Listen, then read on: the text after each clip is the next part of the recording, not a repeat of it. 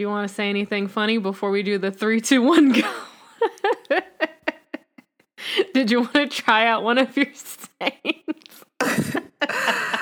or we could always just start it in the middle of a conversation, which is basically what it was last time. Oh, wow. I don't have anything. I'm sorry. I should have see. I came up with I came up with introductions for like when you introduce me, but I didn't come up with like mm. introduction introductions. I'll I'll come up with more next time. Mm, so I can have what them ready. I don't have them ready. What a shame. Well, good thing we're starting in three, two, one.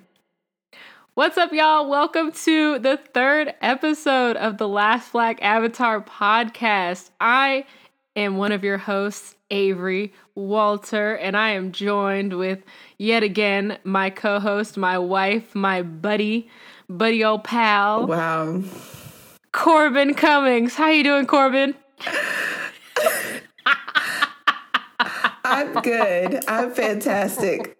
See, I I'm not even gonna do the introductions that I had wrote down because no, hi everyone. Hello everyone. Uh wow, no, that's that's not the one that I came up with. Um it's okay. We we too far in. We too deep the in. people want to uh, hear your material. What's one of the ones that you had on your list of introductions?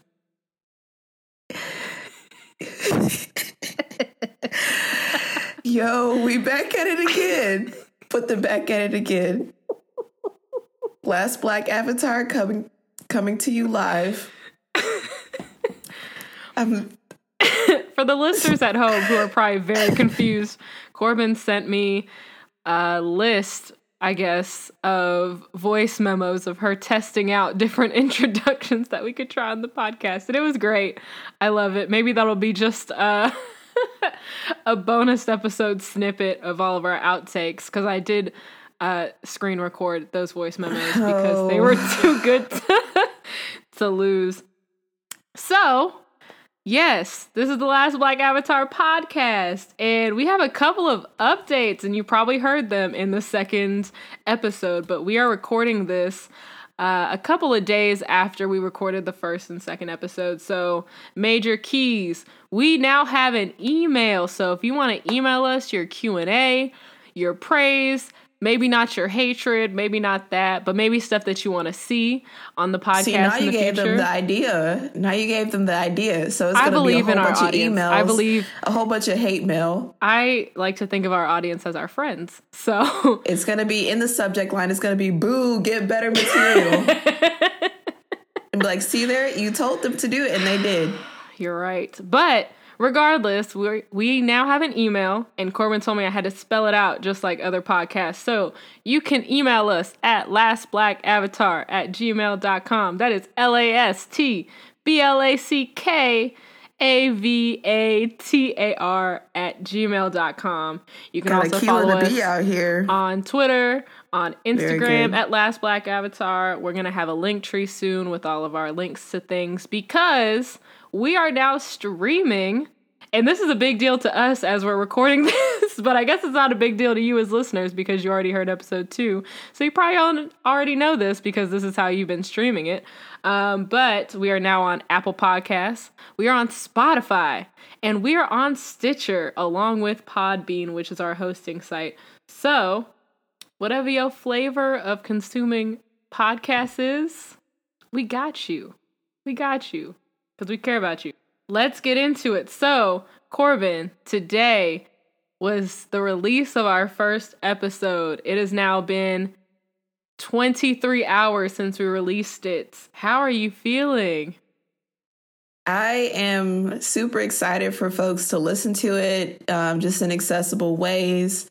I was actually going to bring, like, I was going to go to the store and, and get like a bottle or something and like have it where we can just like do a toast. But we can save that to like the last episode. We can finish it out uh, of the the finale of the season finale. But yeah, I mean it's it's a really big deal. I'm happy that you're excited. I'm excited.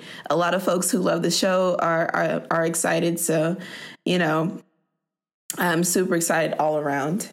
that folks get to listen to it and we can give some people some joy during these difficult times. Yeah. I've been really happy with the response so far. We've definitely gotten more streams than I anticipated so far. Um, but the funniest thing is that, and y'all will meet uh, Ruchi later on down the road because she's one of our guests that's coming up, I think, in season three or season two. But one of my best friends, Ruchi, she she was making fun of me. Corbin, I didn't tell you this. She was making fun of me because it was so frustrating for her to listen to the demo of the first episode because she was mad that I didn't like a lot of the characters that she likes, especially Katara. Um, and it really made me reflect that I'm really glad that I get to look at these characters without kind of a rose colored, like that rose colored lens, because I don't know how they end up. Like, I know that they all have really good arcs and stuff, but I think a lot of people, when they talk to me about Avatar characters, they're seeing where they end up and not where they were at this exact point. Um, and I was like, well, at this exact point, this is how they're looking. I don't know if you agree, but that's how I'm feeling looking at these, especially with these next few episodes. I have. I feel like I have some thoughts, and I promise I'm not trying to you know, I'm saying shit on the show, but you know, a couple characters got on my goddamn nerves. And as I'm looking at my notes, I see the words goddamn nerves quite a few times. Yeah. Corbin, you're making faces at me. Why is that? Listen, I just want to go ahead and dive on in because we got to, because I feel like with the last couple episodes, it was really easy to kind of like pick stuff apart and fly through stuff because I've seen it so many times. But with these and taking notes, like I actually had to watch them through and pause them a couple of times because they were much more complex than the stuff in the in the season, like the earlier half. So yeah, it's a lot of it's a lot of stuff we got to dig into, and I'm ready for it. All right. Well, if you ready, then I'm ready. Let's oh get my gosh. into it. All right. Let's do it. So, first up, we have episode 11, The Great Divide. And so, my first notes when you look at the synopses of these on like Wikipedia or anywhere else, it says they're now styling themselves as Team Avatar. Do they say that in the episode? Did I miss that? Sokka comes up with the names I think. I don't like He's that. like, yeah, we're gonna call ourselves like Team Avatar. I like the gang better, G A A N G, but Oh my god. it's it's good. Like, Is that what fans gold. say? Or did you come up with that? Is that a Corbin I have original? seen I've seen other folks say it, and I like that, and I put that in my notes. So I say the gang is dot dot dot. If you would love to say it too, then you can definitely use it if you want to. But yes, I hate Team Avatar as well because it's not just Aang, he got other people. So I don't know. I feel like the gang also just talks about Aang, but yes. Yeah. I don't like Team Avatar. As soon as I read that, I was like, I don't remember that. Maybe I blocked it out of my mind because I didn't like it. But Mm-hmm. we start out and off rip, Katara and Sokka are going at it. And yet again, I feel like Sokka's instincts seemed kind of right to me. I feel like I just tend to lean towards what he says that they should be doing because they tend to seem to make sense to me. but then they take it too far. So basically, Katara is like, hey, why didn't you put the tarp over the tent? And he was like, well, does it look like it's finna rain? It doesn't. She was like, but what if it does? He was like, but it's a great blanket and it doesn't look like it's gonna rain, which I agreed. But then And they started to get didn't into it. And it didn't rain, exactly. But they started to get into it. And then I wrote, damn, he ain't have to tear down that tent though. And they just start going back at it again. And they're just yelling at each other and they turn their backs on each other. And Aang pulls up and he's like, What's what's going on? Is everyone good? What's what's happening here? And this is when Aang says what kind of comes back later in the episode is harsh words won't solve problems, actions will. Cute. I thought that was cute. I don't know. What do you think about that? Since it's such a integral part of the episode. Yeah, I mean, they're supposed to be, Aang is supposed to be this mediator, this great mediator, and solve all and, and give peace and whatnot. So, I, you know, I'm going to go back and say that I feel like that whole spat that they had was definitely Katara's fault because it definitely I just was. feel like she escalated it and it didn't sure. need to go where it went. And I wrote in my notes, this is her fault. Um,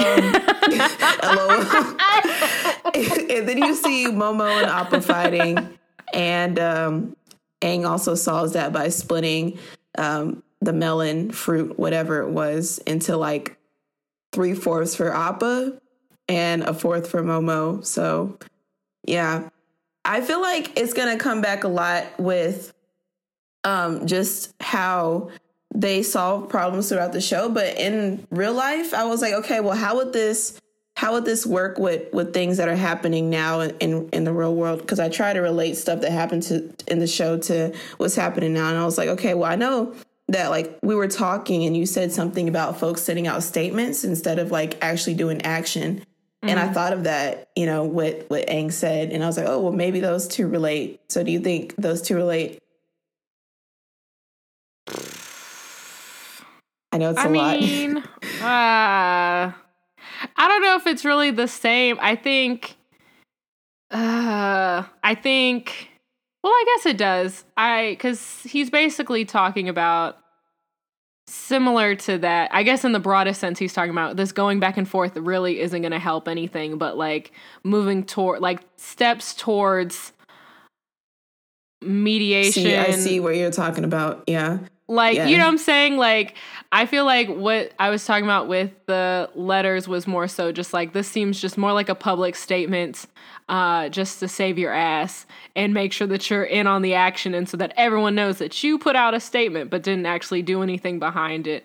Um but I think if I'm interpreting what he was talking about correctly, because now that you bring it this up, I don't know if I actually even fully understand what the actions will part is, but it seems like it's actions towards healing and mending relationships, but I'm not sure. I might there. be giving him a lot of credit on that. yeah, I mean, this episode is called The Great Divide for a reason. It's not just talking about the canyon, but I feel like with things today, folks are expected to just like turn the other cheek and like let people say whatever they want and be racist and transphobic and homophobic. And you're just supposed to like, oh, we're just going to be cool Right. and, and mend things. Absolutely not. Um, if you are violent and stuff, like we're not going to to have this relationship. You're not going to have access. And I think that now that I think about it is different from what Aang was trying to get at. And I think what the show and the writers are trying to to get at in this with the quote unquote great divide. And so let's talk a little about a little bit about what that Great Divide is. So the Great Divide, quite literally, is the largest canyon in the world. She's thick, and you need a you need a canyon guide to get through it. And so they're like, well, we could just fly over it because we got a flying ass bison, so we're good. But they pull up and they're about to dip, and they see the This rude ass nigga from the Ganjin tribe. bold ass nigga. So they see this lone member of the Ganjin tribe who I wrote, oh boy, be talking a lot of shit to me by himself. Okay. Um, he comes up and he's like, Y'all better not be hopping in front of line because my crew is on the way. Like, we gotta go. We're not waiting another day. We're packing up the campsite. We trying to go. And then as this is happening, the Zhang Zhang? Zhang. Zhang. Zhang. Zhang. The Zhang tribe pulls up, who's a little bit more laid back because you know the Ganjin are super uptight, kind of uppity folks, kind of bougie. They're the bougie gonna- tribe. I want I want you to know what I wrote into my into my notes. Oh, please do. Um, so as soon as I see these folks pull up, you know, the Zhang tribe, they're all wearing like these dirt, these dark burgundy colors, and like I was like, hmm, they're kind of like about to say? perceived as being What you about to say? aggressive. and then you have the Ganjin tribe, and they've got like this, you know, white clothing, and they're super clean, and everybody's got like this straight hair, and I was like, hmm. Intercroissant. What are the writers trying to tell us? But I really think yeah. that this whole thing was about classism and elitism. And I definitely Anyways. wrote down, I don't think that that color note is unnoticed because I definitely wrote down that all of the villains and the dark creatures are literally colored dark. Like they're colored like either black or dark burgundy or what have you, or black and white for a lot of the first few episodes. And I was like, mm, y'all are really playing very heavily on the good versus evil, and the evil is dark and scary. And because those mm-hmm. creatures are terrifying. But oh, listen, you you hadn't even seen the most terrifying things. I don't think I want to see the most terrifying. Listen, I feel like these next few episodes are some of the most terrifying things I've ever seen in my life. Like they are going to be. yes, I had to hide my eyes for especially the end of season one. I hate that just, for myself. Anyways, just wanted to let you know. so, anyways, the Zhang tribe seems like kind of mad aggressive, real scrappy. You feel me? They were they look like they're ready to nuck and buck anytime, anywhere, any place fight. for anything. Mm-hmm. And apparently they've been fighting for a hundred years. They really love for everything to be a hundred years. Um, but they both need to make it through the canyon. And the whole time they were doing this, this scene was very long, by the way. But the whole time they were doing this, I was writing, why don't they just go together? Why don't they just go together? This seems so stupid. And they were like, no, we can't. We know. I and would never. the name calling. And I was like, Lord have mercy. All this name calling, like they call them thieves and low lives. And exactly. I said, oh, it was so mean. It was a lot. It's a lot of bad blood between the two of them. Um, but I just have a note here that says Katara, we know he's the avatar because Katara was like, hey, y'all, he's the avatar. So, like, you have to let him, like, mediate this conflict. Like, he's going to save us all because he's the avatar. Did you know that I'm rolling with the avatar? If you didn't know, now you know. Because every single episode, she does this same speech, but whatever. I digress. She trusts him so much. She Somewhere in my notes, I have yeah. that she's a simp for Aang, and I don't even fully know what simp means. so, squirrels in my pants. Like, that's what it means. I feel like squirrels in my pants. I feel like Katara is the original simp. And again, I don't know what that means, but it feels right in my spirit. But I understand, girl. I guess. Do you? no, I don't. but anyways, so the guide pops up. He's this chill ass old dude. I liked him. He was fun. But I wrote he's basically the TSA. He said eat that shit or throw it out. Um because basically you can't bring any food into the canyon. Um mm-hmm. because at this point Aang has convinced them like yo, like calm down. You're all going. I don't want to hear it. We got to go. And so everyone's going down, and the guide is like, well, make sure to get rid of all your food because there's some like dark stuff down there that'll be attracted to us if you have this food on you. The canyon crawlers. The canyon crawlers, which just makes my skin crawl. I don't like that. but but he brings them down there and he's this like powerful earthbender and that's the reason why he's the only one that can get you through. And he's moving rocks, he's covering up tracks, all this stuff. They literally only make it down I think the wall, like they get down into the canyon before shit pops off. Mhm. And well, you gotta also note that oh. um, Appa is not with them during this time. Oh yeah, mm-hmm. Because he's taking the sick and elderly, which seems yes. like a choice to put sick people with elderly people with probably like yes compromised immune systems. like, Everyone's going to be okay. I was like, are those elderly people gonna make it? Like they, if they catch that sickness, it's, it's over for them okay. too. They'll be fine they'll be okay. You just See, listen, some old people to death and play Oppression Olympics, but I mean, listen, they, they really were. They were like. the line that set me was, "Well, maybe if y'all weren't so what was it like clean, then y'all wouldn't grow to be so old." and I was like, girl, what? That's true.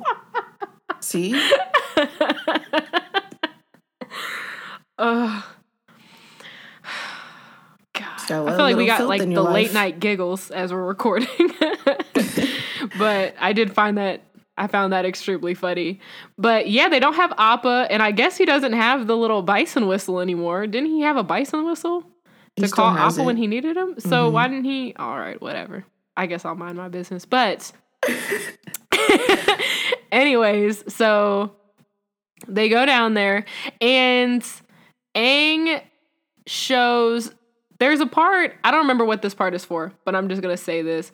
Uh, at some point, Aang also shows some of his airbending, and I was reminded of the meme that not meme, but the post that people keep sending me because now that we're doing this podcast, people will not stop sending me memes and content Come about on. Avatar, Can even I just have though a crumb? Just a, it a tends- crumb of clout, please. no, because it tends Please. to be stuff that I don't know. Like I don't know the characters that they're sending me. I don't know the episodes. I don't know. I don't know why people keep sending me this stuff.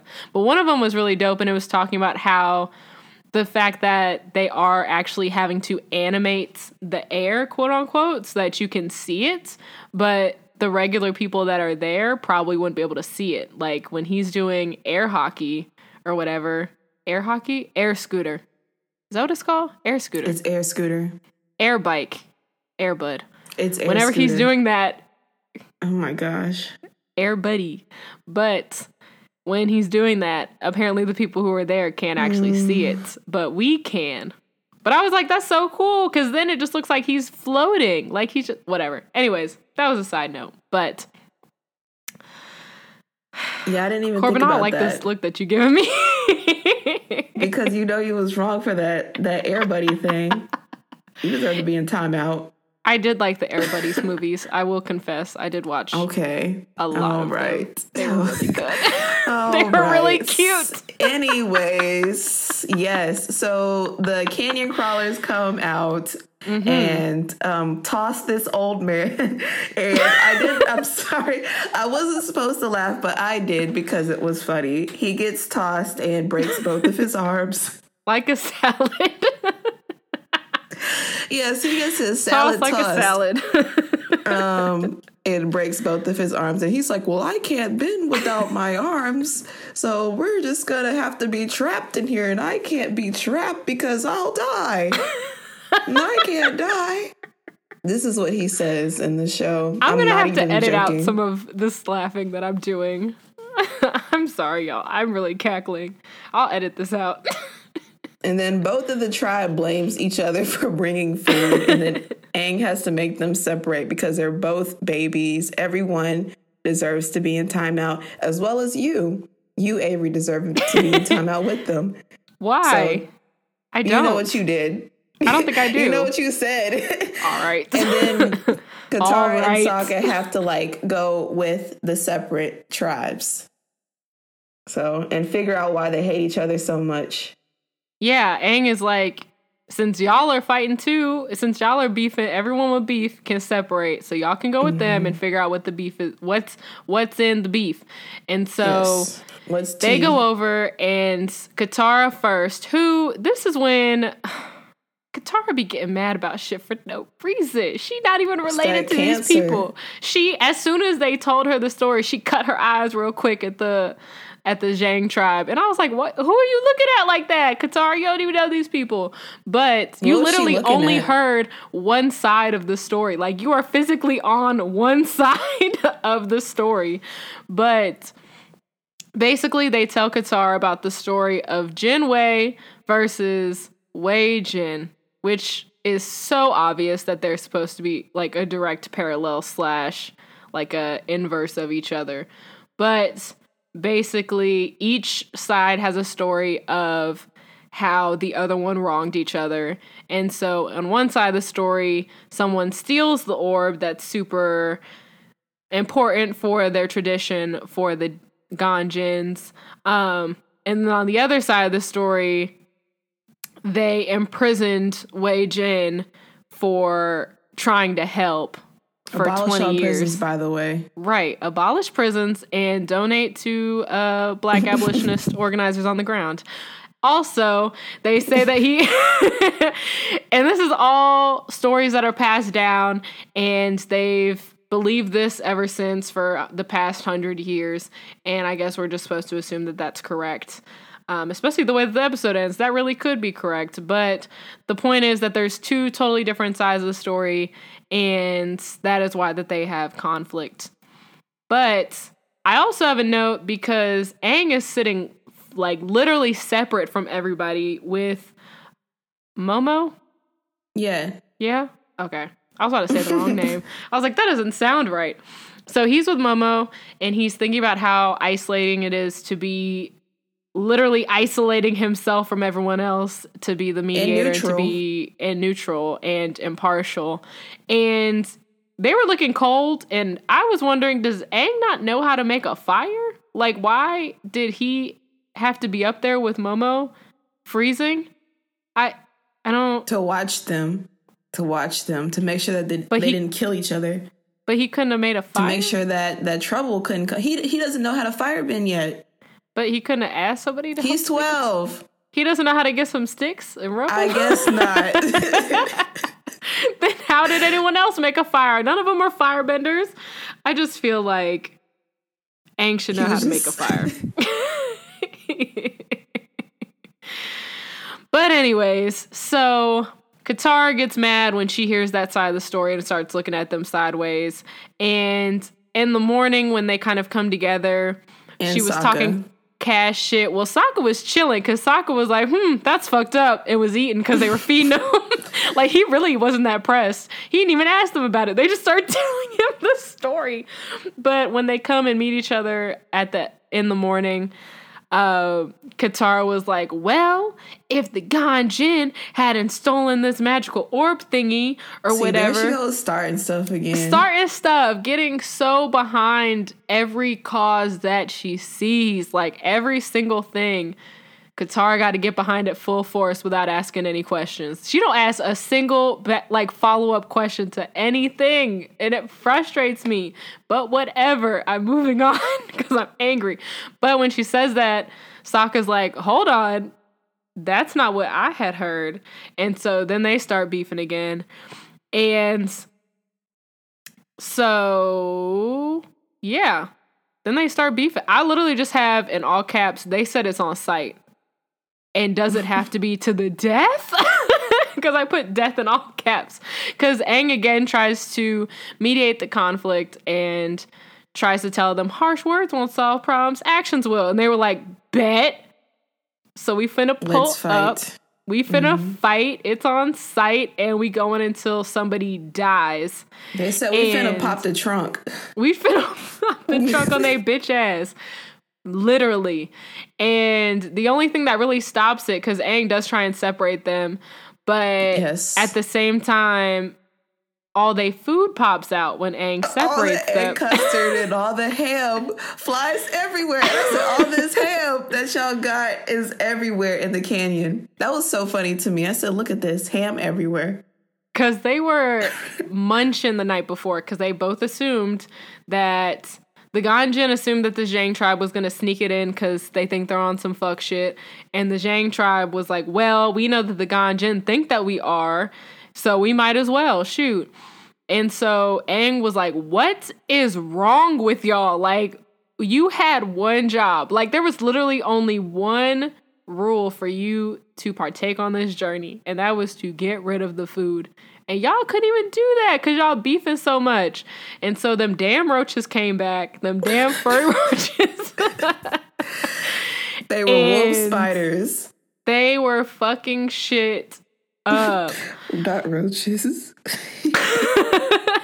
they are roaches. They some furry roaches. These werewolf looking roaches came up and Aang figures out that you can lure them with food and trap them with bags. And I don't know where they found all these bags from, but I guess they really was packing a lot of food. Oh, and All that ham had to go somewhere. Exactly. And so they're able to ride them out like some ponies and ride out of the canyon. And when they get to the top, Aang notices that they're still fighting, they're still beefing. And apparently, Aang just knows every damn body. But then I figured out he was lying at the end. but I literally was like, does he just know everybody? Like, why didn't he ask in the beginning? but basically, he makes up some story about how, no, actually, the story was that they were kids, they were brothers.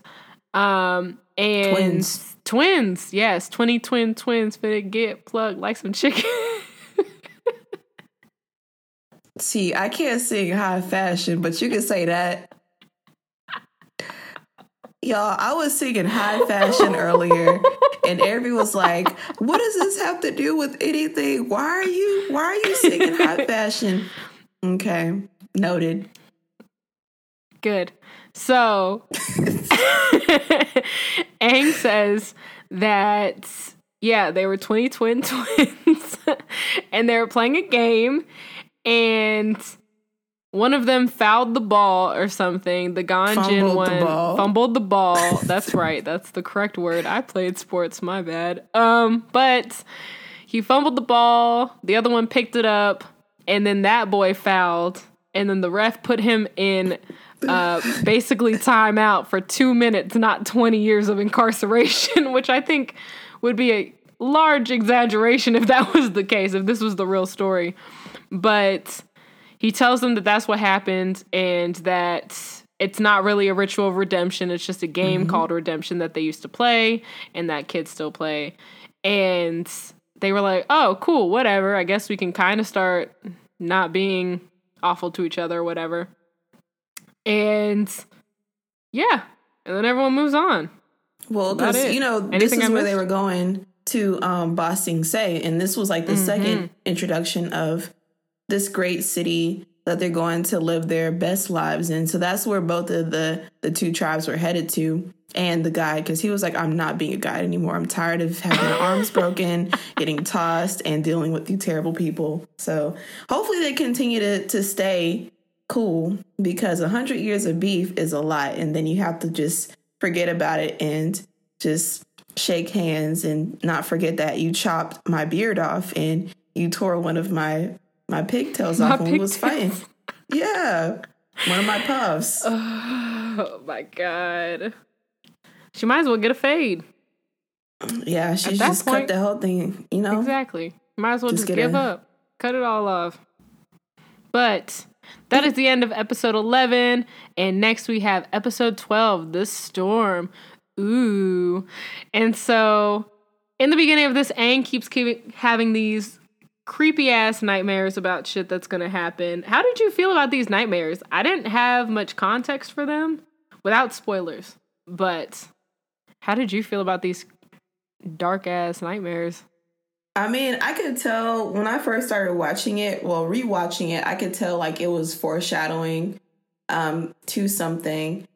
And I thought maybe it was like him singing to the future but then when this episode happened, I could tell it was something that was hap- that happened in the past. So um, that was good context for me as a as an audience to understand like why he was having these dreams and why they were so frequent. Yeah. And I did want to point out since we always love to point out our favorite jokes, that should be the segment. We've been debating if there should be segments, and I feel like one should just be jokes, jokes, jokes, jokes. Who's, Who's next? next?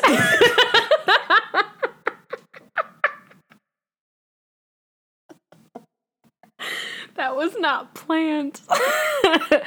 but for jokes, jokes, jokes, who's next for this episode? I'm canceled. Oh. Please kick me off the podcast. See, but you've been in timeout. I'm in the I two minute. why you decided to come back. You're right, but when Sokka says, You guys don't want to hear about my dream, that took me out. I don't know why it took me out, but that was one of those like laugh out loud moments for me. And so basically, everyone's talking about this storm that's approaching from the north. And as soon as they said this, I thought Santa must be pissed and is sending some shit down and is mad that everyone's trying to break into the North Pole. But basically, this storm is coming down, and everyone's saying we can't go on the waters, we can't do XYZ, like it's about to tear stuff up. That old woman knew because her joints were hurting, which I love that. I love any show that has like some woman with like a superstitious feeling about weather. I don't know why. That's my favorite random thing for shows to do. And basically, the rest of the episode kind of splits into two stories. So, one is the story of Aang's backstory, and one is the story of Zuko's backstory. Who do you want to start mm. with? Ooh, I mean, okay, so the way the show brings it up is like Aang has the nightmares, and then you find out that they have mm-hmm. no food and money, and then it immediately cuts to Zuko. So mm-hmm. maybe uh, going into Zuko's backstory first, and then we can go to, um, you know, the build up of what happened with Aang, and then get into Aang. Yes. And then go back to Zuko because that leads into the next episode. Okay. So going into Zuko, then going back to Aang, then going to Zuko. Mm-hmm. Okay. Cool. So on Zuko's end, he is talking a lot of cash shit on his ship. Um mm-hmm.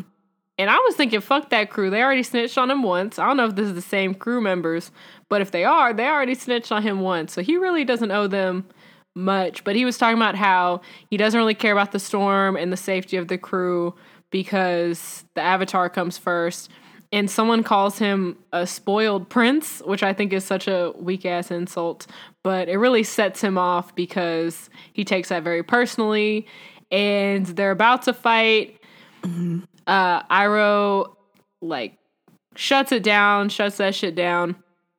And Zuko's mean to him too. Like Zuko is just on a war path in this episode of just being mad at people and being irritated and trying to get to the Avatar. And basically they all go down and they're talking shit about him under like I guess what is that called when you're below the deck? What is it called? I don't know. The undership, the underbelly of the ship. they're chilling down there. They're talking below shit. The deck. below the deck, sure. Um, and Iroh pulls up and he's like, "Let me join you. Let me go ahead and give y'all some context and some backstory as to why Zuko is so hell bent on getting this damn avatar. Mm-hmm. And it goes into Zuko's backstory, which I wrote. We find out about their backstories this early. That's so exciting. Like I felt like this was very early on in the seasons, but it's also only three we, of them. So I mean, I mean, yeah, and also you know. it's easier to say that in hindsight of thinking in the span of these three seasons they did it this early but also when they did that first season they probably didn't know if they were coming back and so it would make sense for them to do it around now but i was excited because i didn't expect to learn about this so soon and they talk about his upbringing and how he basically was left out of everything. Like he wasn't able to go into the war rooms. He wasn't able to give his opinion. He wasn't able to do X, Y, Z. Um, and one day he was like, "I want to go into the war room." I this is when Zuko had, you know, hair on his scalp. He had edges to go along with his ponytail. and I just want edges. folks to know that on Twitter, I ran a poll to see who has the best ponytail is it Zuko or Ariana Grande? And Who Zuko won? wins. Zuko wins with 54%, but I feel like that's cap because, like, come on. You about to talk about my husband? you about to talk shit about him? Wow. Wow. You about to Somebody let that white woman cosplaying as a black woman win over Zuko. Somebody said that Zuko Zuko's head looked like a pot. like a what? Like a pot. You know when you have the pot? oh, that's so mean. that's so mean. That's it's so funny look. and it's so true. I kind of stand. He looked ridiculous. And I he like had no it. real friends because no one told him that he looked crazy. He looked ridiculous. It. I think it was cool. Now in real life, if I saw his hair like that, I probably wouldn't like it. But in the context of this show, I think it's dope. Like it really sets him apart from Avery. the other folks. He does. Like I think that sometimes with characters like it's really interesting to see something different. And I don't think I've ever seen another now, show Avery, this with hair like that. 16 years old. He had a full head of hair two years ago, and he decided decided to shave all of it off and have that one little piece of hair sticking out his head. Corbin is dying for listeners at home. She is falling over. if you if you voted in that poll and you cho- and you chose Zuko, you should be ashamed. You should have chose Ariana because you you knew better. That's all I have to say. I'm d- disappointed in the results. I feel like yeah. I'm disappointed in you. you still in timeout. You can't even say nothing. I'm grow. I'm out of timeout. I'm gonna step out. But anyways, because I saw that little ass timeout he put him in in the episode. That thing was like a foot tall. I could step over that. I think I'll make it out. But anyways, he goes into the war room. He's like, Iroh, please. And he lets him in. He's like, all right, but you just cannot say anything. Again, Another example of someone having one job and failing. But they were talking about how they were going to basically sacrifice the 41st Division of the Fire Nation to further their strategy. And I wrote down the 41st Division because I kind of want a nice black backwards cap that says the 41st Division of the Fire Nation because that's such a deep cut, and I love deep cuts. And why? Why is that a deep cut? What does that deep mean? Deep cuts are just like Unless they bring it up again. Do they bring it up again? Does that no. become like okay? Deep cuts are basically just like a very like small reference or something that like like if someone was to come up to you and say, "Oh, like the 41st Division of the Fire Nation," like would you know what they're talking about unless you I would just know, watched? but it's like I mean, cuz that they're supposed to be the sacrifice of the Fire Nation. Like I'm sure those people died. But that, yeah. That's what you'd want on a cap? I feel like you cap. Yeah, but it seemed cool. I, cause he was so out they're cool, whatever, shut up. I just love deep cuts. I love random ass parts of shows. The alternative would be like, the opposite of a deep cut would be like a very popular reference to make like a Tonya Harding reference or something like that. Like, that's not a deep cut. Never mind. Tanya, never mind. Google it. Shout out to the listeners at home that are also laughing alongside me. but and also shout out to listeners who are probably laughing at me because they don't know who I'm talking about either. Yes, but it is me. I'm uh, the listener. Oh my god. Anyways, also for context of people at home, me and Corbin don't have any overlap in like the pop culture things that we watch or that we Some of them, tend to the consume. cartoons we do. SpongeBob. We watch SpongeBob. We watch other things. And we have seen Steven Pokemon. Universe. We don't talk about Pokemon though. That's not like I wouldn't say that's a huge overlap, but for the most part, we watch like extremely different shows and movies and things like that. And so whenever Every I make references stuff that nobody be watching like regularly. I watch stuff that have like cult followings, but they don't overlap with like each other or anything that my friends watch. Like none of my friends really watch Harry Potter or read Harry Potter like that. A lot of my friends don't watch like Gilmore Girls or like a Teen Wolf or a Buffy or which like shows like Buffy had huge followings, but somehow I've managed to surround myself with friends that don't watch any of the shows that I watch, which is why it was so easy to come up with a podcast idea for us because yeah, I'm well, trying I feel like to I assimilate into my that, friend group. that some folks don't watch. Like I like um, the new sketch stuff that Netflix and HBO has done. So the Astronomy Club, the Black Lady Sketch Show, um, are two really good sketch comedy shows. But yeah, we we we we're working on it though. I'm doing my best to. I will do my best. I promise to watch a thing, a thing. Mm, mm-hmm. I I see. I already told you that's what I was gonna do. yes, maybe the next podcast. But up next, we are back in the war room and Zuko is like, Y'all can't just sacrifice these people that have done so much for the Fire Nation. Like, you can't just do that. And I physically laughed out loud at the face that they gave him after he cussed them out because it was just so deadpan and they were so just done with him. And that was just great. And so we flip back to Aang's story about his kind of past and what that looked like.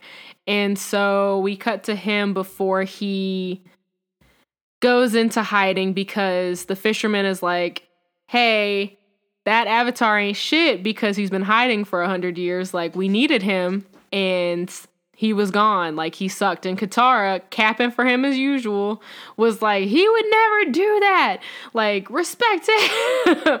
and was just going off and capping for him. And Aang is just like, uh, because he knows he did. He knows he ran away.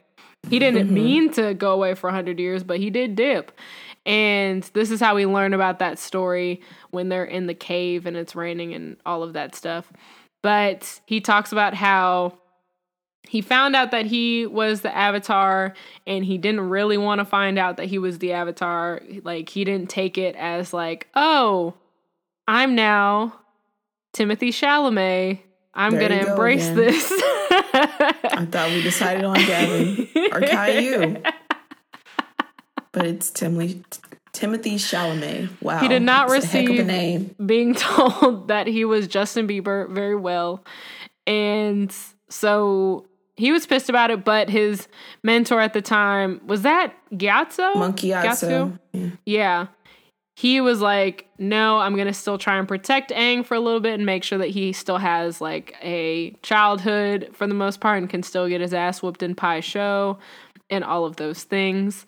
And eventually the other folks there were like, okay, no, we can't have this. He needs to get trained the fuck up. So we're going to send him away to another air temple. And that's just the that Eastern on that. One. The Eastern mm-hmm. one. And shout out to the East Coast. And that's what we're finna do. And Aang hears that and he's like, oh, absolutely the fuck not. So he takes Appa and they dip. And they basically were riding over this ocean or whatever. And I guess there was a big mm-hmm. ass storm similar to this one. So many parallels. But there was a big ass storm and they're submerged in water and Aang just kind of like flip like I guess I don't know if it was like a protective state. Yeah, he know. went into his avatar was triggered and he just like you know has this iceberg that's over them and then he said the next thing he knows, he wakes up and he's in Katara's arms. I think my favorite part about that whole thing is where um, they were Aang and a bunch of the boys are like playing uh, with the trying to figure out like the air scooter things, and then they figure it out, and Aang is like, "Oh, can I play?" And they're like, "No, you're the avatar. it won't be fair." And then um, Aang leaves because he's disappointed, and the other boys are like, "Oh, does anyone want Jinju to be on?" so I have a note. Team? Let's talk about Jinju. This is I another screamed. early 2000s joke.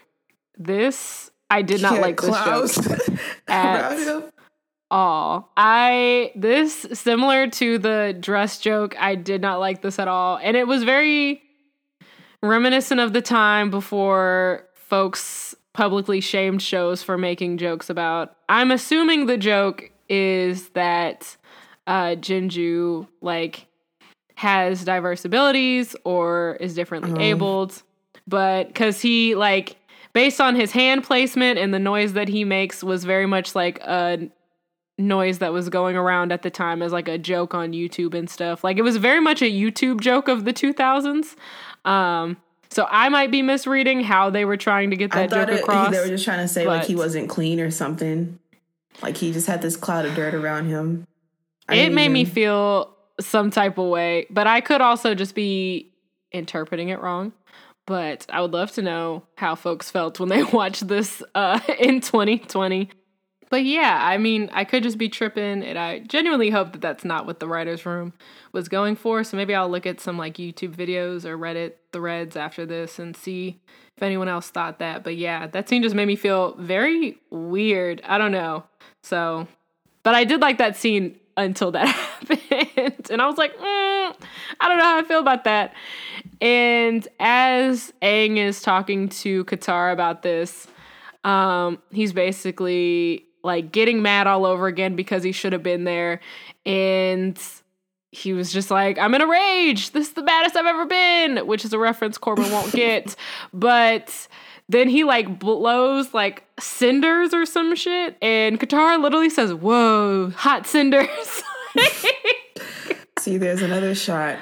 For listeners and, at home, this is another shot of fireball. Just go ahead and drink one. Yep. It wasn't even a pun, but you uh oh. but you must. That's the game. What if it was every time we said like hot or fire, people would die. I would yeah, die. I think we wouldn't make it through the episode. But basically, Aang feels all this guilt about not helping and being gone for a hundred years, and the fact that his air temple was destroyed after he dipped and went into that avatar state and popped up and saw his one true love or whatever. And basically, on the little ship dock that they're at. I don't know what to call that, but where they're at, Sokka was out helping this fisherman because they were all broke. Because again, they have no money. Like they have no money to be doing all of this. And so Sokka takes this job with a fisherman so that he can get paid to go out and risk his life to go catch some fish in this huge freaking storm. And basically they're in danger and the old woman whose joints were hurting who told that nigga not to go she comes up and she's like they haven't come home yet. Please help. And so Aang goes to help and save them with appa. And literally just like the flashback they end up submerged in water. And he then is able to kind of i guess water bend their way out? I'm yeah water bend. Yeah, and because he he's like able uses to like a water like force field thing to get them out into safety. Yeah, and so he's able to get them all out, save everybody. Everyone's excited. Whoop whoop, win for Aang. Oh my god! And and then we kind of can cut back to Zuko, who at this same time um, well, I guess not the same time because it's a flashback and he's not 100 years old. But this hurt my heart for my boy, my guy. Uh, his little backstory. Yeah, his little backstory hurt Zuko's my heart. your boy? That's my boy. I'm rooting Man. for him. But he basically, after he disrespected the general, he didn't really actually only disrespect the general, he also disrespected the Fire Lord, who just so happens to also be his daddy. So his daddy was like, We need oh. to mm-hmm. do what is it called when it's the fight to the death? They say it a couple Kai. times. An Agni Kai. And Zuko was like, please no, like you are what? I don't want to fight my dad who's the literal fire lord. If you could not pay me to fight someone called the fire lord, that just sounds like immediate death. But he was like, no, I'm not gonna do that. And his dad is like, well, because of your cowardice, I guess I'm just gonna have to. They don't even show it, which just makes me like, uh it made me so uh it made me so sad but i just yeah. want you to know that uh for listeners who have already seen the show it was interesting because i didn't even notice his sister azula was also in that scene where like Iroh had shielded his eyes to kind of not look at Zuko being burned, but she was like kind of smiling in this scene. And I was like, oh, mm. oh, I didn't even notice that. But yeah, we'll get to that later. I just wanted yeah. to point that out. I noticed that at all. And I've seen pictures of her because people, again, keep sending me content with again, characters Avery, that I don't know. Just a crumb. Just I, a crumb. You can Please. have it. You would be so happy. just Meanwhile, crumb. I keep getting this content that I can do nothing with yet, as if I'm gonna just save it and wait for the day that I can laugh at it. But basically, he burned his own kid, and that uh Ooh, that burn. hurts. And so Iroh is explaining to the crew that this is why he's so hell bent on getting the avatars because the quote was the avatar gives Zuko hope. And it gives him hope for being able to kind of go back to semi normalcy at least. And at the end of the episode, to wrap it up, Aang, well, not Aang, uh, Zuko makes the decision to, instead of going after Aang, he decides to get shelter for the ship because, or just to try and get the ship to some type of safety because it's just too much. And so they let the Avatar go. And as Aang is pulling everyone out of the water, he's flying over the ship and they make eye contact. And that was a great shot. I loved that so much. That was such a great parallel. And especially the future episode where they again meet up. Um it just yeah, it was great. Let's get let's let's go ahead and get into it. Oh, all right. The Blue Spirit episode 13. I hope you know that like Blue Spirit lead into each costume just scared the shit out of me. That was the creepiest. I and I also think that it's intentional too because I think that some of the animation for that character, quote unquote, like they kind of made him just move a little bit faster and like kind of peek his head out and come back in and shrink like away really creepily cuz I was noticing yeah, he's not moving at the same speed as everyone else and I think that's why he's so eerie. But basically in the blue spirit Sokka is sick as fuck. Sokka is battling COVID 19, and it's because he was out in the elements. And you're shaking your head as if you disagree. Anyways, Sokka has the Rona, and he's fighting it off. And Katara is starting They to get have it a as common well. cold. He- Both of them have the common cold. They were out in the rain. They just got the common cold. You're right. Rona is nothing to joke about. I take it back. I apologize. But they're both sick, and Aang is sent off to go find someone who can basically find a cure for them because I guess they can't just wait it out and get some hot soup. Like, they need to get the fuck out of there. Some hot soup. That's right. Some chicken noodle. Mm. What else? some tomato soup. That'd be nice. You know they didn't have none of that. I, you don't know that. Maybe they, They didn't have none of that. I think my favorite part of this whole episode is that like when Aang leaves to go get them uh some type of remedy, Katara's like, Momo, can you please help us? Help us please like get some type of like get some water. And he can't understand her at all. And he keeps bringing back all these different things. He brought like, back a crown. some- he brought back like water." bowls and stuff. Yeah. He- you know, they didn't even appreciate it. Mm. The drip. I don't know where he found all that shit. He was stealing.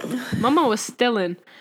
But basically, he's on the way to get this remedy and he's snatched the fuck up. And oh, before we even get into that, I have a note that Katara doesn't cough into her elbow, and that's nasty. But that's none of my business. These are kids. They don't cover cough. You know when you were a kid and your parents be like, cover cough. They didn't they didn't learn that. Well, I need her to learn that because she's not nine. She's like 14 or something. as soon as I saw it, I was like, you are going ham on your hand. Like, you are just coughing all over your hand. And what are you about to do? Touch something? Did you see Aang? Aang was like, Duck, shield for cover, all of the things. But, anyways, sorry for the detour. But he's on his way to get the remedy, and he's kidnapped by the Fire Nation Yu Yan archers. And they were just snatched up by admirable admirable that's not the word ad admiral Admiral Zhao Zhao Zhao. Admiral Zhao. Admiral Admiral Zhao. Zhao. but so basically that means that Aang can't go get the remedy because well he did get the remedy, right? He was he went there and she told him that he needed to get the frogs. She Some didn't give him the frozen remedy. frogs that they need to suck on. And he was like, You crazy, ain't you? And she was like, Yes. Absolutely. you know it. she was great. I liked her a lot. Um, but as he's on the way to go get them frogs, and he does get the frogs, I believe, because don't they keep hopping around the rest of the episode? Yes. Yeah, because she's like, if they thaw out, then they won't be any good. So you got to suck on them while they're cold. Yes, a delicious That's frog uh, popsicle. We love that. But basically, they tie him up. And I would just like to say that the archers are much more intimidating than those Diablo from Kim Possible masks that the other uh, Avatar version of Death Eaters be wearing. But yeah, they're intense. Those archers are fire. They said that you can pin a fly to a tree 100 yards away without killing it, which is so oddly specific that I believe it. And they tie him up and they're talking cash shit about how, oh, doesn't it suck that all the other airbenders are dead? We won't kill you though. And then Aang blows some breath on him. Like, and that was slick as hell. I loved that. And he blew some breath on him and like slammed him into a wall or whatever. And he was like, You could do all you want to, but you're not getting out. No one can get in. No one's going to save you. And that's that on that. Meanwhile, this whole time, The blue spirit. the blue spirits who i from the jump i knew it had to be one of two people i thought it was either zuko because i was like well these are people that are capturing the avatar but it's not zuko so if they capture him then zuko is fucked or i had um old girl that kissed Sokka. what was her name Suki. suki zuki or suki Suki. Suki. Oh, like a Gilmore Girls character. But that is a character. Sorry. but I knew it had to be one of them two. I don't know why, but they were the two that I thought of. And the whole time, the blue spirit is breaking into the building a little bit, like sneaking in, all of the things. And eventually he comes in and he takes out four Fire Nation niggas all by himself or themselves. We don't know yet because he still has a mask on, which creeps me out because I don't like masks or like mascots or clowns. I don't like when I can't see your face. And so, So, was you one of them kids that like you didn't go to Chuck E. Cheese, did you? You didn't. I didn't go near you the stage one. where they had them animatronics because I don't like Oh yeah, I love that Animatronic area because you could do like little little stuff over there. No. Yeah, I know there was this one girl who Chuck E. Cheese came to our uh our school one time, and she just I think we had to be about eight or nine, and like she just was crying. Just to cry, and I was like, "Girl, you too big to be crying like that." But she was, It was, was, probably me. scared. that was our first meeting was me crying at Chuck E. Cheese. That is now canon. But yes, I feel like that's why I think that this character is much more scary than he probably is. But he's sneaking in, he takes out the guards, and Aang thinks that he's about to cut him open too, but he just breaks him out. And Aang goes, Are you here to rescue me? Like, no shit. He just Talking all loud. but talking loud, screaming, yelling all this stuff.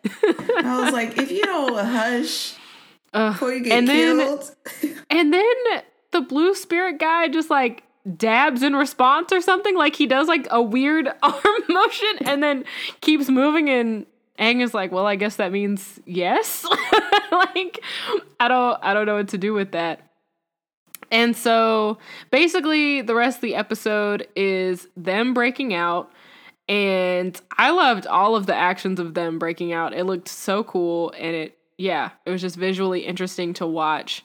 And as they're breaking out, they are cornered because they tried to like use stilts to get over the wall. And the whole time I was like why don't they just burn the stilts? And then they do. And they almost make it over the wall. They fall. And they're trapped and cornered by the Fire Nation folks or whatever. And basically they corner them and they were like shoot the blue guy or whatever but keep the avatar alive because we need him alive. And so obviously the blue guy pulls out his little dual swords or whatever and looks like he's about to cut Aang and he's like, I got this nigga hostage. You better let me go. And so Admirable Admiral Zhao. Admiral Zhao. Admirable. Ad- you know what, Corbett? Take it away, Penny. Admiral, take it away, Penny. take it away, Penny. Yeah. So, um, Admiral Zhao lets them go because he's like, oh, well, I feel like the only way that we can, or this whole situation can happen is with precision. So it's going to take precision to catch whoever this person is. Um, and, you know, to be honest, I didn't know that it would be Zuko because it was obvious that this person was not a firebender because they were just like a swordsman. So I was like, okay, well, I feel like if they were a bender, they would have been bending. And they and used they water to put out somebody else's fire. I took note of that. He had like a, a like a not a bowl, like a bucket. That's the word. He had a bucket of water and put out some fire, and I was like, that's some slick mm-hmm. ass shit.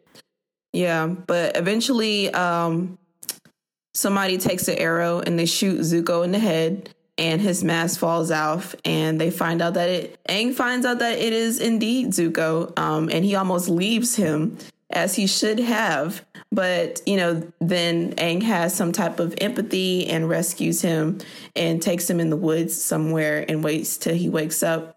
And he's like dang like I had a friend that was of the Fire Nation and I feel like you know we could be friends. And of course like as soon as Zuko wakes up and hears Aang say this, he gets up to attack him, and Aang like jumps away through the trees and leaves Zuko like bewildered, just standing there. And uh, the scene ends with both of them just going back to their like ships and to the caves. And, you know, Aang gives Katara and Sokka the frogs to suck on. And Zuko goes to sleep. Um, but yeah, that's how the scene ends. Of course, like Sokka and Katara, like they're well now because they sucked on the frogs and now they're better. But yeah, I was just thinking like the whole time this whole fight scene, like they were really good together. Like they were mm. really good fighting together. They had good chemistry. Ooh. They didn't say much to each other, but like you can tell like the, them on the battlefield, like nobody could stop them. And I was like, hmm, what does this say about the future? Do you feel like do you think that that Aang and Sokka, not Sokka, Zuko could be friends? Uh, do you think that they could fight together? I don't know. Who knows? We still got more to go. We still got, you know, two seasons to go. Unfortunately, that part was spoiled for me, but it was spoiled. I feel like they do come together, don't they? Well, I guess don't answer that I, for folks at home. I don't know. Well, I already I have said no idea. Uh, maybe but, they don't. Maybe uh, it's just like a, a dream or something. You're right. It was only just a dream. Travel back down that road. I don't know why he put it just in the only just a dream, but whatever. That's my pet peeve to hold. Um, I also took note of the fact that Sokka was slurping that shit up like it was some Dame's chicken and waffles. He said, mm, "This is delicious." the flavor, the flavor, immaculate, and like so, like that, like so, like that. Look, he, you know, he put that in the air fryer. He was look, and then it automatically tasted awful when they were no longer sick, which made me sad because they was enjoying it. I thought they might have found some new cuisine, but I guess not. And so that takes us to episode 14 and the last episode for this episode of the podcast, which is the episode called The Fortune Teller. Ooh. And so this episode, because you know how I feel about this Aang and Katara pairing that I know is going to happen. I know it's coming. I've accepted it. I know. It did not make me I I did not feel any warm and fuzzies during this episode. It is I rolled my eyes. Season one. I am going to let you feel how you feel because there's so much more to go. I just want to know, like, folks at home. Team. Like, I was always team Aang and Katara. Really? At this yes, point? Absolutely. I want to know for folks at home that are watching this as they follow along with the podcast, who are also probably in their 20s or 30s or what have you. Let me know if y'all also buy this because I I don't. I don't know if it's just me or if I just yeah, I don't want to see it. But basically Aang realizes after he makes Katara this necklace, which was cute. He made her this necklace because she still doesn't have her mama's necklace, her dead mama. And he puts it on her. Well, she puts it on herself, and he turns around, and suddenly he is just sprung. Like it's fan cam. Fan cam. They always do a fan cam to show you. Like they're very heavy handed with making sure that you know someone is like in love with somebody else. They hit it with that like rose colored tints fan cam. They need to do like the TikTok bling effect with it, everything. And whatever. I'll leave it at that. But they go to this village because they run into this guy in the woods who runs into this platypus bear. Is that what they said yes. it was? Mm-hmm. Perry the platypus bear. And he is just agile as fuck. He, this bear is really coming for him. He's just, ah, ah, ah, and just keeps on keeping out of the way. And they were like, Sir, are you sure you don't want to run, hide, play dead? Like, you don't want to do anything else? He was like, Nah, I'm chilling. Like, calm down. I got this. I got this. And it did kind of look like he had that. But basically they use Appa to scare the Appa big... comes up behind this thing and yells at him. the thing it scares the bear so badly that he like lays an egg and runs away. he shits God, he, he must have been really scared.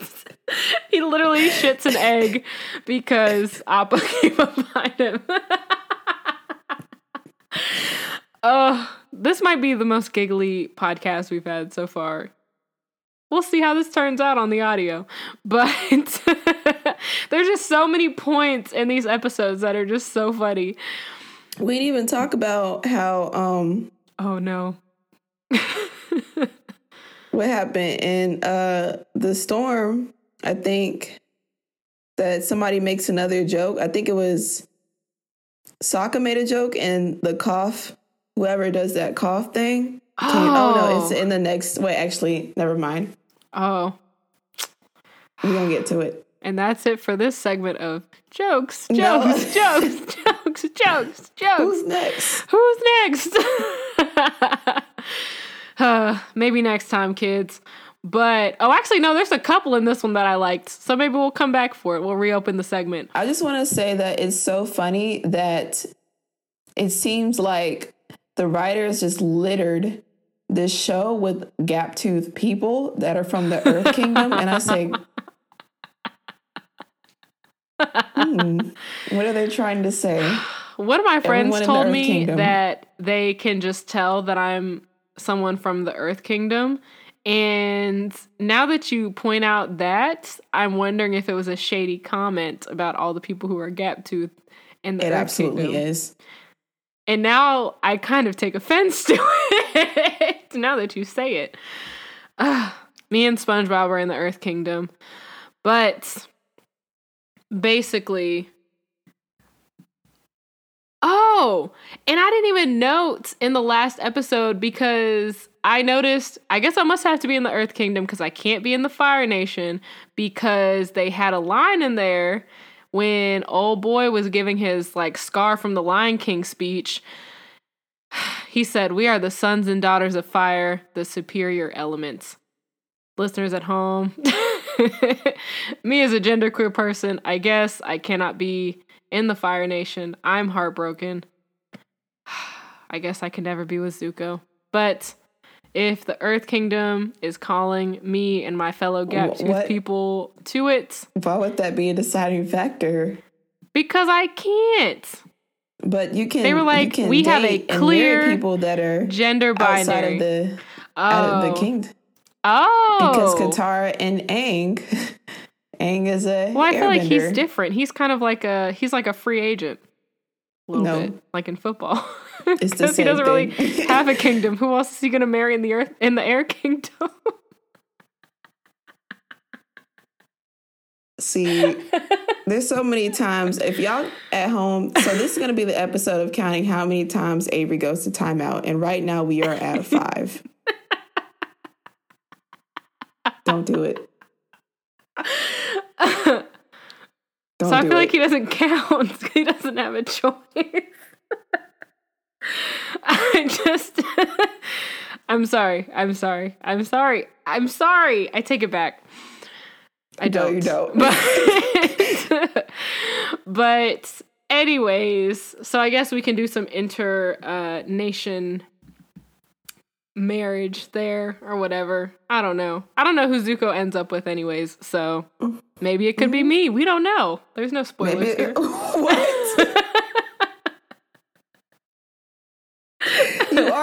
The show. Listeners Oh. at home, you don't know if I'm not in the show or not because What would you made even it look like in the show? I would probably they would probably make me look like that girl in the Earth Kingdom with the Pippi about in. Yeah, Mang. Is it Mang or Ming? Because she said it rhymed Oh, with it's Mang. Ang, but I Yeah, thought she said Mang. Ming. My bad. Oh, okay. It's Mang. Well, anyways, I guess that's a in segue name. back into the episode. but they go to this town because the guy who was avoiding Perry the Platypus Bear said that he was told by Aunt Wu, who's the town fortune teller, that he wasn't going to have any issues in the forest today. And they were like, oh, it'd be cute if we go get our like fortunes read. read. Yeah, Mhm. all of the things. They go in and off off rip, Sokka's like, I don't believe this. This sounds really sketchy. I don't I don't get it. And Katara, Katara's because like, she oh my god. Because she throws herself behind every new thing that they find in these episodes. From episode one, where she threw all of her weight behind Aang and was ready to say fuck her family and her tribe to go run away with this 12 year old. Well, this 112 year old, but this 12 year old. And was ready to peace out. And similar to that, she is hooked on this fortune teller. And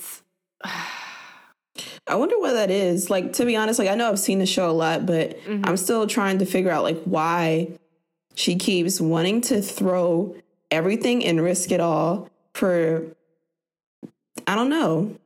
Like I guess things that give her hope. I guess so. Maybe. I was thinking maybe it's that she's searching for some type of like meaning to you know how people kind of search for like the meaning to life, like what's the point?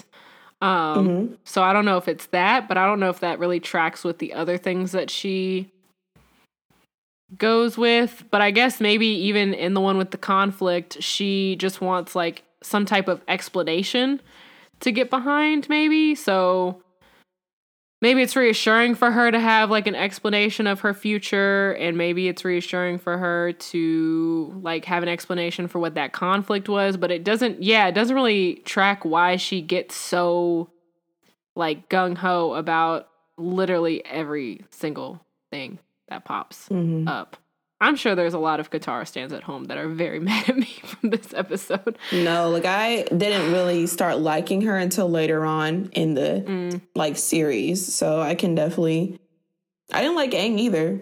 Like I was oh good team Appa. so it's not just me team appa, Team Appa. yes Like, listen, with Team Appa, you can't lose because he's loyal. He's always there. He fights, you know, to the death. He's a ride or die. He's very resourceful. absolutely He's cute.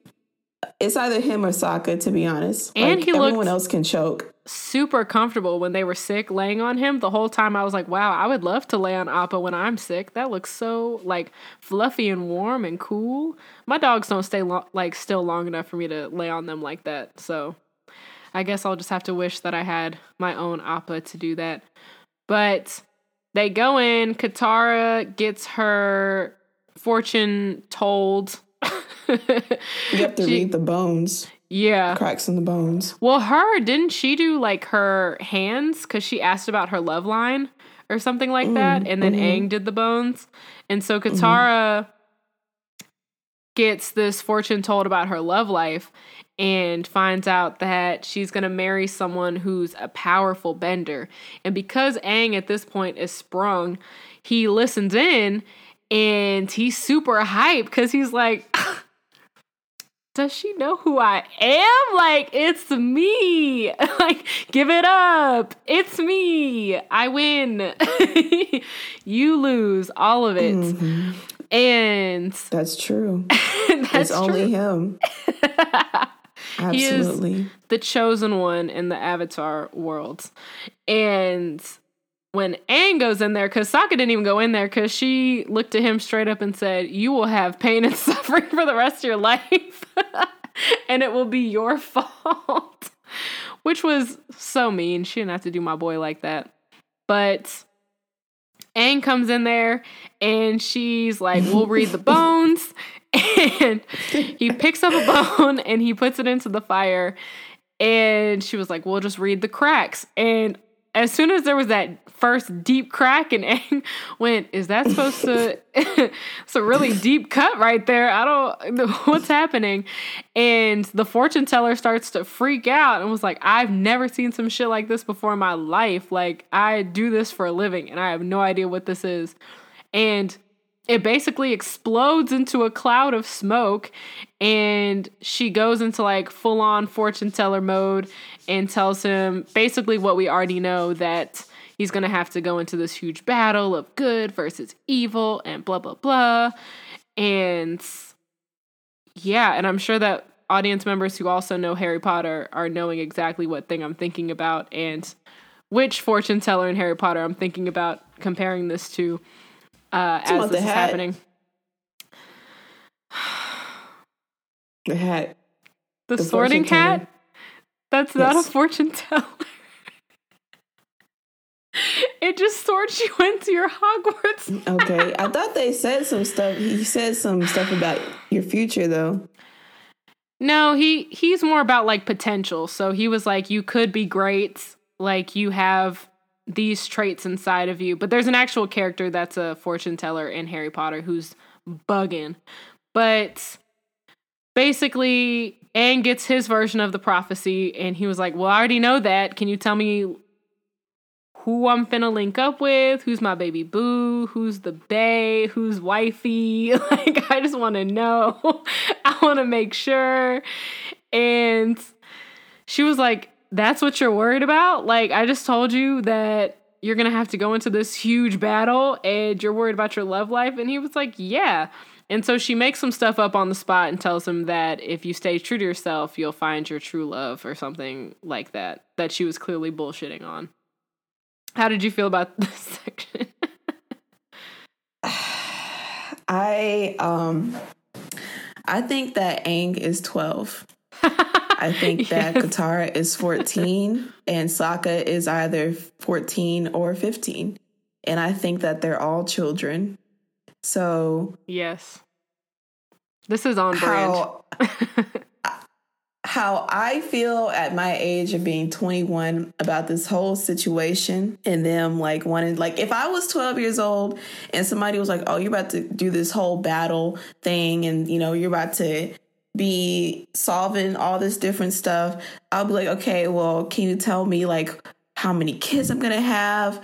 Um, what's their names gonna be? Like who who am I gonna like marry? How long am I how long am I gonna be married? Like all these different things. Like I would just be like, okay, we can just play a game of Mash and call it a day. But or like you could just the little uh, do, cootie catchers. Yeah, like of? that's Yeah. more, much more fun to me than hearing what you got to say. And when I was 12 years old, we played games like that, and they were amazing. Mm. And that is how I feel. This made me think of the. I don't know if you used this when you were um, in middle school or anything like that, but there was that website called the Love Calculator where you could put your name in there and your crush's name, and you could see how compatible y'all were based on your name. And Yes. Yes, I did that more than I care to admit at this age. And so that part I did kind of relate to. I don't know if I would have been thinking, like, oh, I'm going to marry them. But to be honest, I am very dramatic like that. So maybe I was thinking of it like that. But yeah, I was like, Aang is very excited to go ahead and get married. But whatever. But at the same time, Aang already has, you know, someone who's pining over him. We talked about her a little bit. Her that name weird little girl. is Mang, who admits that she's stalking him the entire episode and is just popping out from every corner of the shot and making sure that she catches every word of the episode. And Just because um, he's got big ears. Yep, because the fortune teller told her that she'll marry someone with big ears, which is oddly specific. And I screamed when she was basically talking to him about how she has this crush and all of this stuff. And he just says, Good luck with that, because he doesn't realize that she's talking about him the whole time. And that's me as fuck. Whenever someone is like expressing to me that they think I'm cute or something like that, I'm always like, hmm, hmm yep. that's nice. Thank you. This is very Um, true. Uh, yeah. I'm very much Aang in these situations, and it's not, you know, it's not my best quality. when I was watching it, I was like, oh, that is kind of frustrating. That would suck if that happens.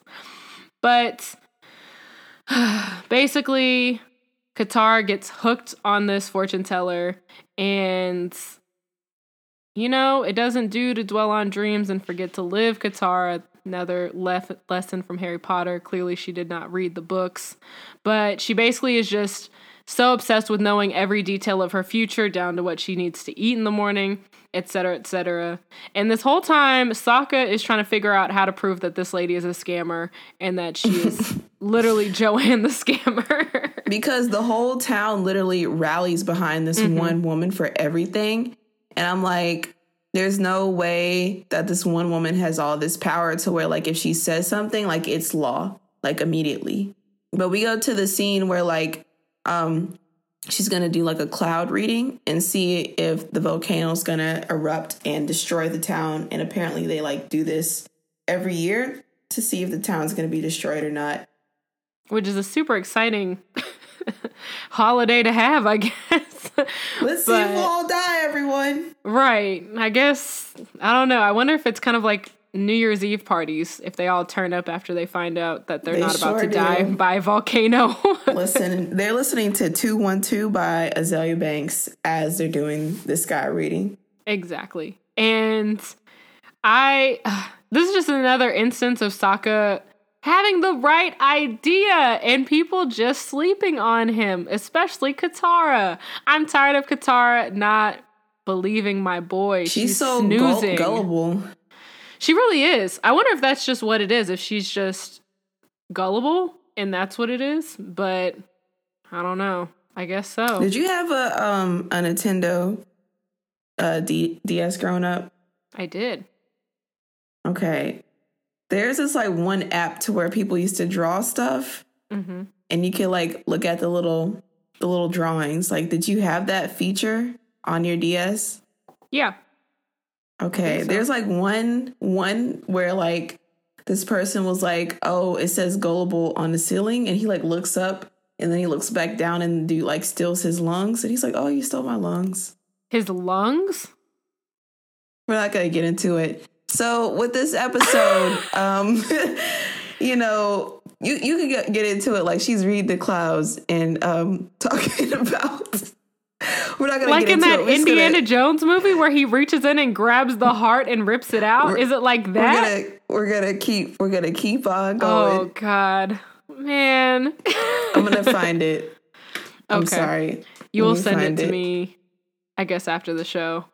I'm gonna send it to you now, but you're gonna keep going and talking about what happened okay. next. Though I'll try and keep us on track. and so Sokka's got kind of the right idea and is trying to prove that something is going wrong. I'm gonna ignore you, and he's just convinced, but he can't seem to convince anybody that she's scamming them. So the guy, one of the examples is the guy wearing the red shoes every day because she says that he will meet the love of his life when he's wearing red shoes. And he was like, Well, obviously you will if you're wearing red shoes every day. Like, what is your fucking problem? And Aang, while this is happening, sees a couple make kind of a public gesture to each other. Someone gives them a panda lily.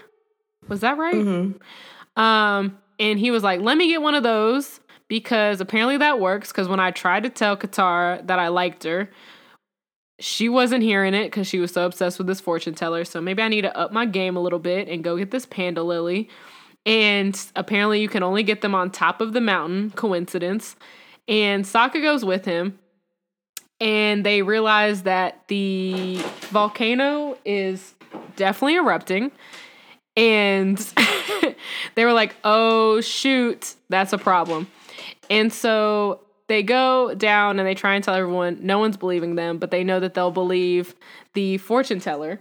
So they come up with this plan after they finally convince Katara, who's hard headed, but she finally listens to them. And Aang and Katara ride Appa up into the sky. And I was wondering how they didn't just see them do this, but whatever. And they basically air bend and water bend the clouds to match the like doomsday abort mission cloud formation based on the book that they stole from the fortune teller that Meng gave them. Mm-hmm. And she comes out and she's like, "Oh shit. Yeah, it's exploding." And Aang tries to push it back with some air bending and all of these things even as they're trying to evacuate. And Sokka's looking at him and he's like, wow, that's one powerful bender. Coincidence. And Katara hears this and automatically kind of thinks about her fortune a little bit and maybe comes to that realization. When I when I had heard that when I heard heard that Katara was like, "Oh, I guess he is." And uh and uh, the whole time I was like thinking about that black guy that's in that meme and he's like you know what I'm talking about. The, I know what you're talking about. This works great for a non-visual podcast. Okay, so there's a movie that has well, a scene where like there's guys should... like surprised and he like turned like the camera's like panning around him as he like he his arms are folded he like looks surprised. I y'all know what I'm talking about. Yeah. But we'll we'll tweet out the like, gif with this uh with this episode. but I think my favorite part of the this episode is when um Meng is like saying goodbye to Aang and they fly off and the Katara is saying goodbye to her and then she's like, "Oh, bye." And then she calls her floozy and I was like How old is this, is this girl who taught her that? It's, it's kind of mean. That was such a harsh way to end the episode too. Like that's yeah. the last shot is her looking pissed and saying floozy after complimenting her in front of Aang. And that is the end of that episode and that is the end of this episode of the podcast. How you feeling?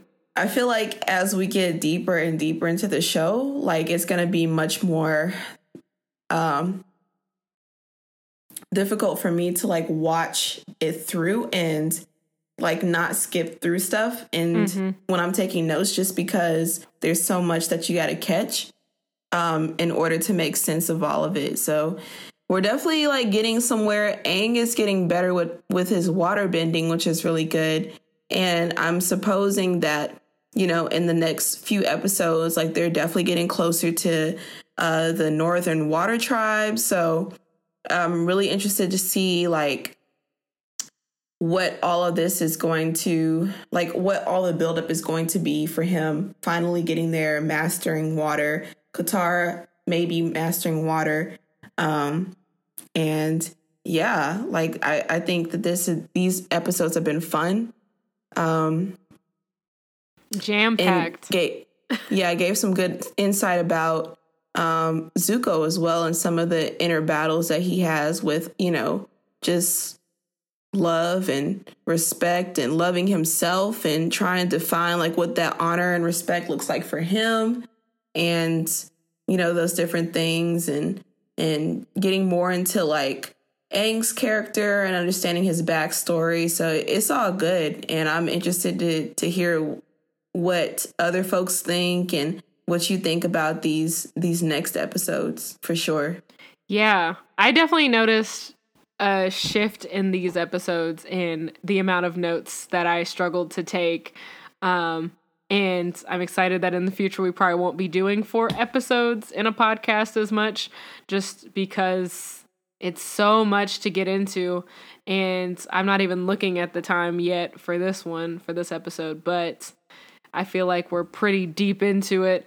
And so, what's the time look on your side? On your voice memo? Uh, hour and 36 minutes. Oh, damn. That's not bad. The last one was an hour and like 20. Our goal, I think, originally when we started this podcast was an hour. Um, it's not so that's what I tend to it aim for. it hasn't been an hour yet. Um, I might split this one into two or something, um, but like release them on the same day. But we'll see how that goes. Maybe you'll find out, listener at home. You probably already know if I chose to do that or not. but that is it for this episode of the podcast. Corbin, where can the folks oh find gosh. you? They need yes, to know. You can, oh, my bad. You can find me um, on Twitter at Corbin underscore forever. Also on TikTok that I don't really use that often.